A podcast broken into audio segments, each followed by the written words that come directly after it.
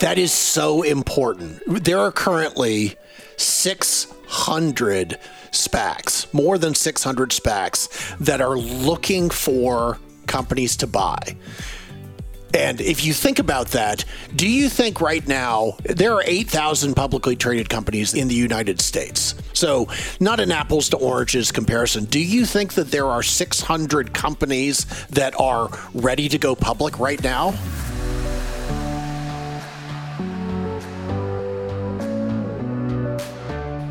I'm Chris Hill, and that was Motley Fool senior analyst Bill Mann. You remember the great SPAC boom of 2020 and 2021, right?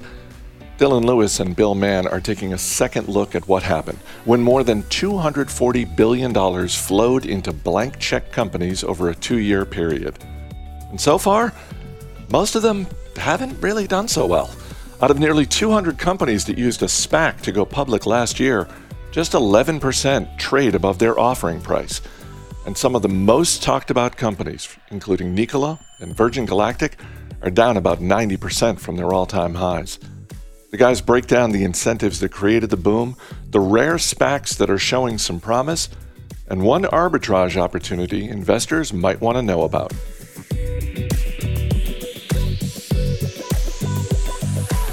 We're checking in on SPACs and trying to pull lessons from the past 2 years. Bill Mann, thanks for joining me to walk through it all. How are you? I'm doing all right. Perhaps not as good as the recent SPAC classes are doing. You've been investing a long time, Bill. You have seen the market through cycles, through crashes, through fads. If you could capture the roller coaster of SPACs over the past couple of years, how would you do it in a sentence or two? Really, how I would do it is to say this. There ain't no such thing as a free lunch. I mean, SPACs became spectacularly popular in 2020 and 2021. In 2020, there were $83 billion worth of deals that were launched through new SPACs. In 2021, that number was $161 billion. And you have to ask yourself why a formerly somewhat disreputable way of going public became so hot. And it's very rare, Dylan, that things like this happen in such volume if it is beneficial to the buyers of these instruments. Now, we've always described SPACs as being little more than a bank account plus a promise. And what we found in 2022 is that was exactly the case. So I could ask you to explain a SPAC, but I think it would be more fun to roll some tape from our interview vault. I want to make sure we lay that context for our listeners. Back in 2020, you spoke with Chamath Palihapitiya, the CEO of Social Capital and the SPAC king. Here was his quick pitch on SPACs. A SPAC is a special purpose acquisition company. So what is it? It's basically a group of people. The leader of that group of people is called the sponsor, but so in my case, it's myself, and I have a handful of partners that I consistently work with in these things. And we file an S-1 and go through a traditional IPO process, except that what we are describing in the S-1 is essentially a company that has one asset, just money. It doesn't make a product. It doesn't sell anything. And then the purpose of that vehicle is in the business of finding another company to acquire. And so, whereas Google's S-1 would have described a search engine in the business of acquiring users and, providing them relevant information, et cetera, et cetera. Ours is a shell company, a balance sheet of cash, which we then use to go and find a business that we think is really compelling and interesting. And we can describe that interest on many dimensions. It could be geographical. It could be about a specific vertical. And then we go and we buy that company. And when we do that, it's effectively a merger. And so for the company that we acquire, they go public by being acquired by us. And what it does is that it allows them to actually write an S-4 document together. And by writing an S-4 versus an S-1, we are covered under a different body of law, securities law, that's enforceable by the SEC. And the major difference is there for the purposes of the viewers and the listeners is essentially that it allows you to talk about the future. And the reason why I think that single thing is such an important feature for SPACs and why SPACs are a really important part of building a modern portfolio is that in a world of zero rates, I would sort of put out there that everything is about the future. and that you need to be really understanding the potential of a company's performance in 2023, 25, 27, 29, 2030 even. And that those future cash flows, especially for technology companies, are very poorly described by looking at the past. So 2016 through 2019 don't really mean much for 2025's earnings. That's not true for other businesses, but it is very true for tech businesses. And so the S4 process allows Vivek and Andrew, myself, the ability to really understand the business, underwrite the future for many years out, and then have a conversation with people who may potentially be interested in buying it about describing that future performance and then give folks the chance to buy. So Bill, as you mentioned, SPACs absolutely surged in an incredible way. It almost defies hyperbole, the activity that we saw. Chamath was a big part of the reason why. He famously wanted to bring companies public from ticker IPOA to IPOZ and was behind the debuts of Opendoor, Virgin Galactic, Clover Health, and SoFi.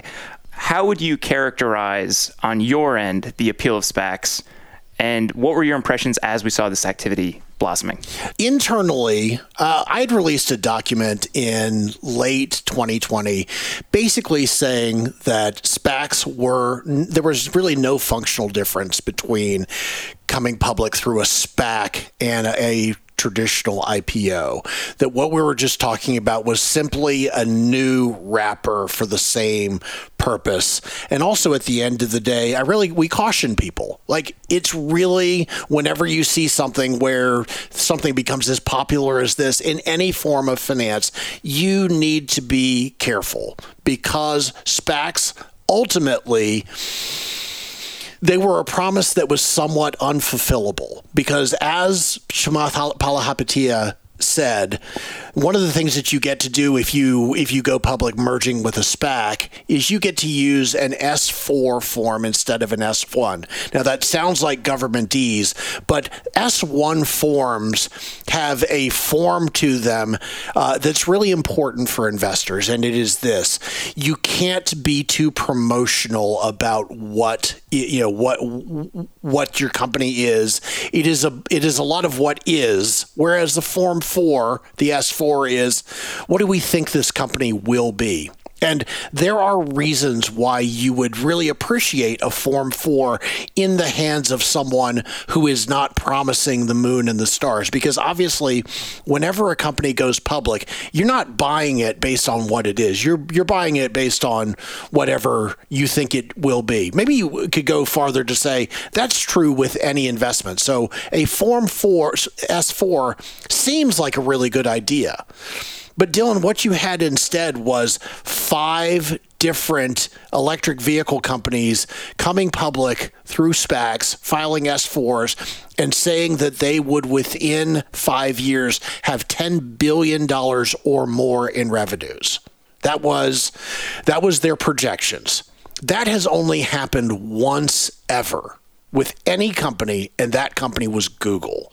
So what ended up happening with S4s, and Chamath was right to a degree, but the lack of oversight and the lack of experience that investors had with SPACs, to me, was a real signpost that there were going to be some abuses coming down the pike. Bill, do you think to some extent that's emblematic of how much we were in a growth on mindset over the last 3 to 5 years? SPACs are generally priced at about exactly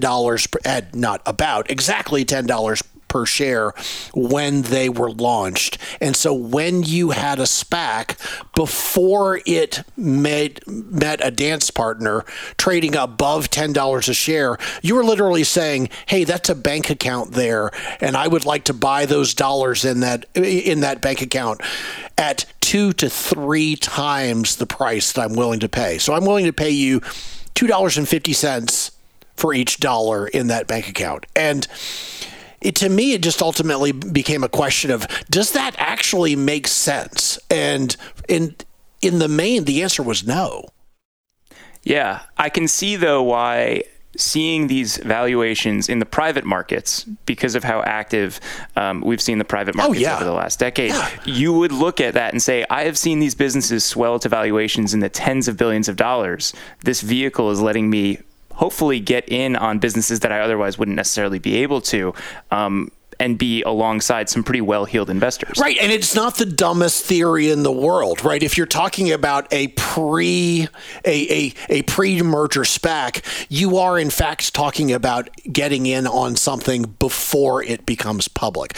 But Dylan, the challenge became this. The reason why SPACs became popular from the other side of the from the other side of the ledger is that so many insiders watch their companies come public through a traditional IPO, and they would leave lots of money on the table in the form of the IPO pop. So you've got a company that comes public at $20 a share, and it immediately, once it hits the open market, moves up to $50 a share. That means that's $30 per share that has been offered of money that is going to someone other than the company itself or the selling insiders. And that's in fact a problem, and it's part of the the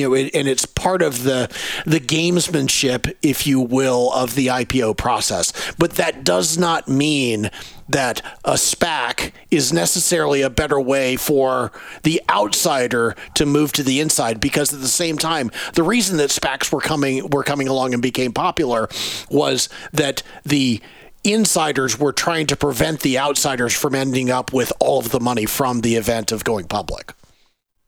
So I'm sure a lot of those outsiders, and we're generally talking here about the retail investors that wound up buying these shares, are not particularly thrilled at the way that this class has performed. They are, in a lot of ways, the growthiest of growth stocks, and we know that that category has been absolutely punished recently. When you look at the growth of this space over the last couple of years, who were the winners? The insiders who actually took companies public were the winners, because they were able to, in some cases, there were some really abusive cases where you would see the promoters bringing, let's just name a number, which sounds both low and high at the same time, $50,000 to the table. And because of the incentive structure that was placed on the SPACs, they would end up with millions of dollars of shares of a company at once the SPAC merged in with a company. It happened over and over and over again. So at that point, when you start with $50,000 and you end up with millions of dollars worth of shares, do you care that the stock drops that much? Like, you don't. You have absolutely positively won. So the insiders won in a great deal of the situations. There have been some companies that have done okay post SPAC.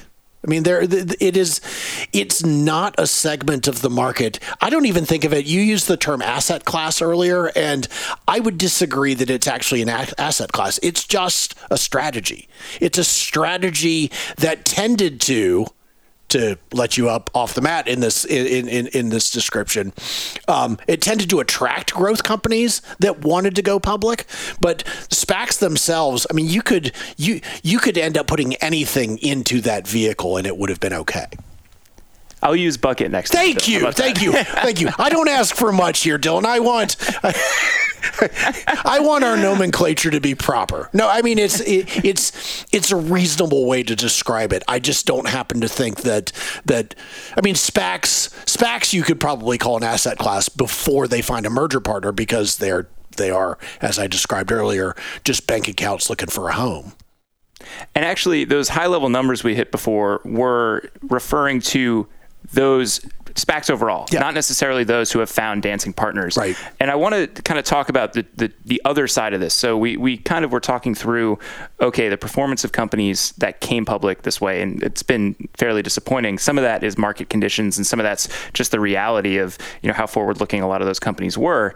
There's another piece to this, though, where there were SPACs that were created that have not yet found their dancing partner.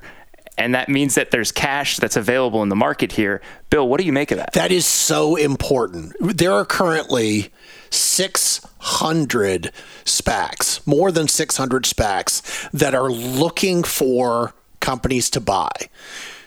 And if you think about that, do you think right now there are 8,000 publicly traded companies in the United States? So not an apples to oranges comparison. Do you think that there are 600 companies that are ready to go public right now? I mean, the answer is, yeah, you're shaking your head, which is great radio.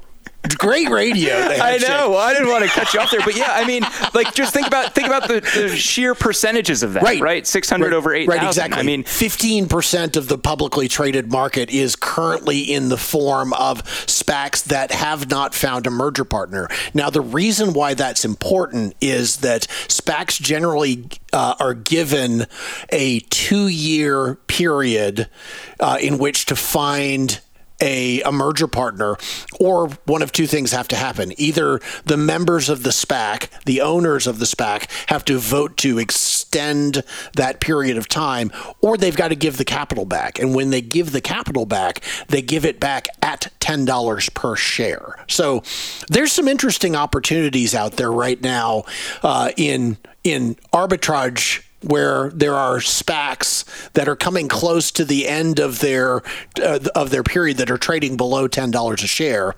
And, you know, again, the efficient market theorist in me says, well, that shouldn't make sense, but there's always the risk that their period of time will be extended to find a merger partner. So we've been in a space recently where, you know, growth stocks in the public trade markets have been absolutely walloped. Mm-hmm. We don't have as much insight into the valuations of private companies. They're not something that gets updated, you know, by the minute or by the day. But there's a part of me that thinks we've seen growth stocks get hit hard. We know that there are some high growth private companies out there that are probably going to have their valuations reflect what's going on in the public markets at some point. There's some cash here on the sidelines with these SPACs. Does that create an interesting acquisition opportunity? Do you think there's going to be a little bit of bump in activity because of these compressed valuations? You know, that's definitely possible. And you were exactly right. And I very artfully dodged the question when you were talking about the private market valuations perhaps being at least an explanatory reason why SPACs became so popular.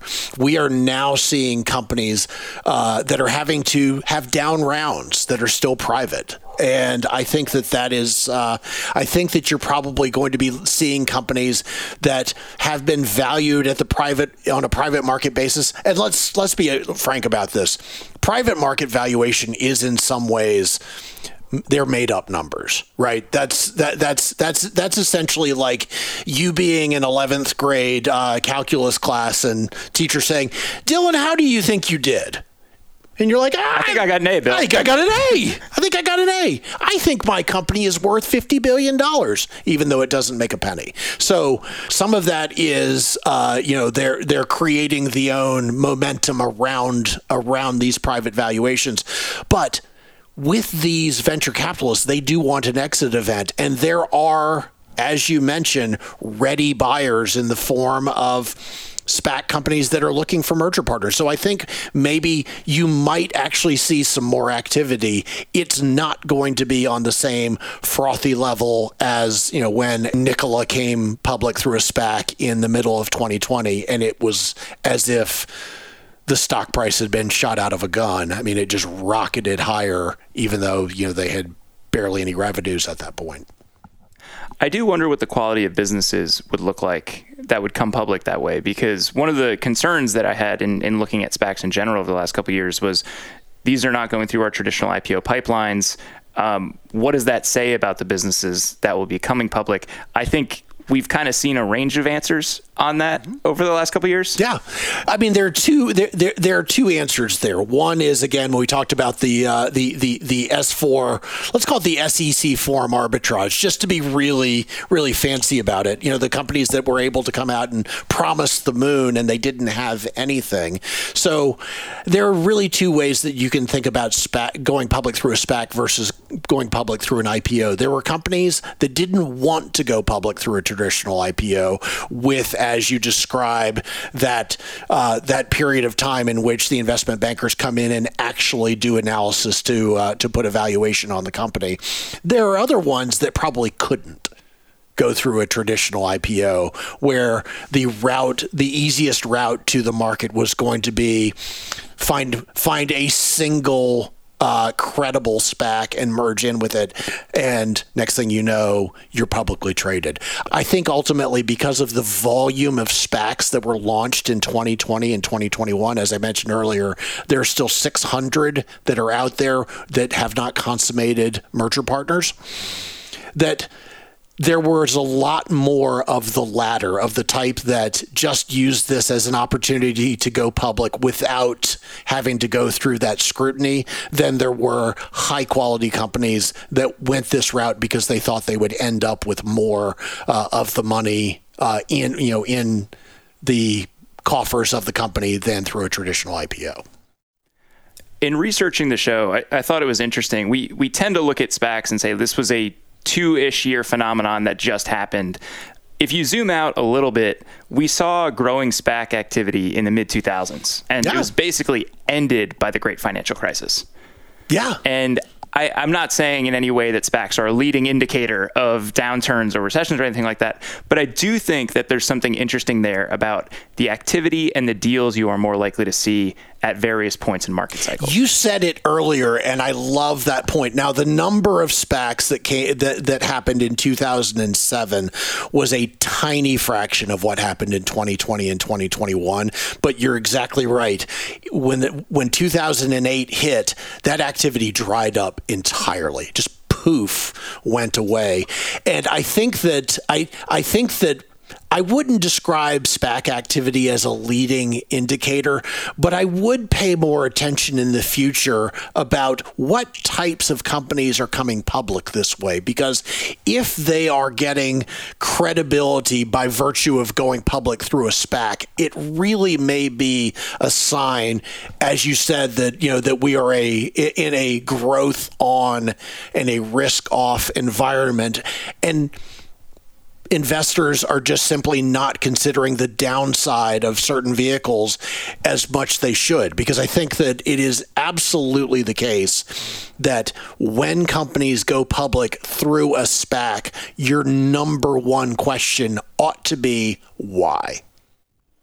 So we've talked about the incentives. I think that's a great lesson there on the why and what is the reason that this company is coming public this way. Are there any other lessons you see with this, Bill?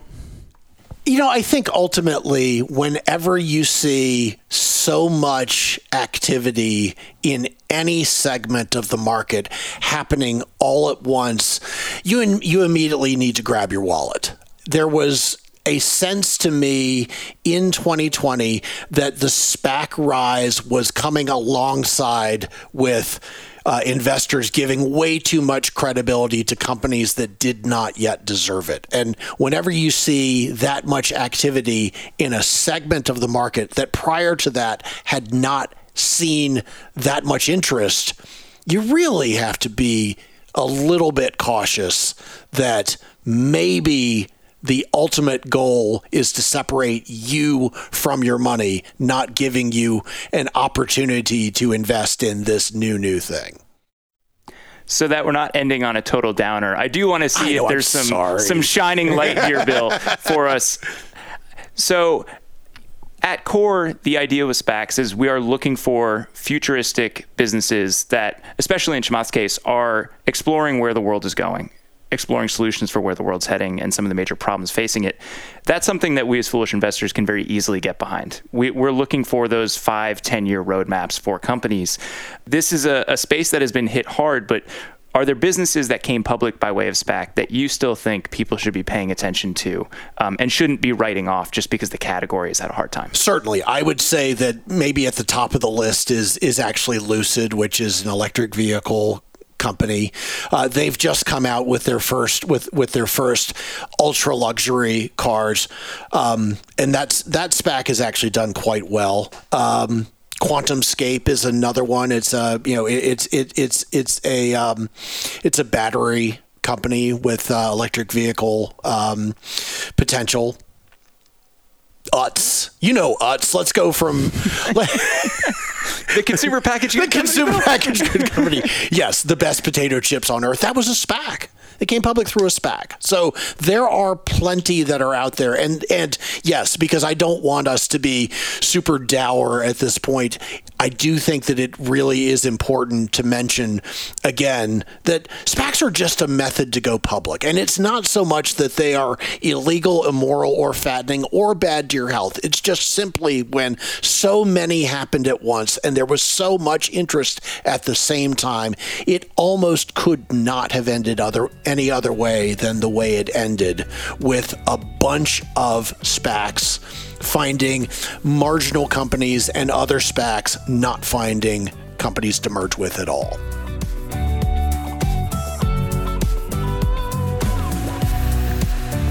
As always, people on the program may have interest in the stocks they talk about, and The Motley Fool may have formal recommendations for or against, so don't buy or sell stocks based solely on what you hear.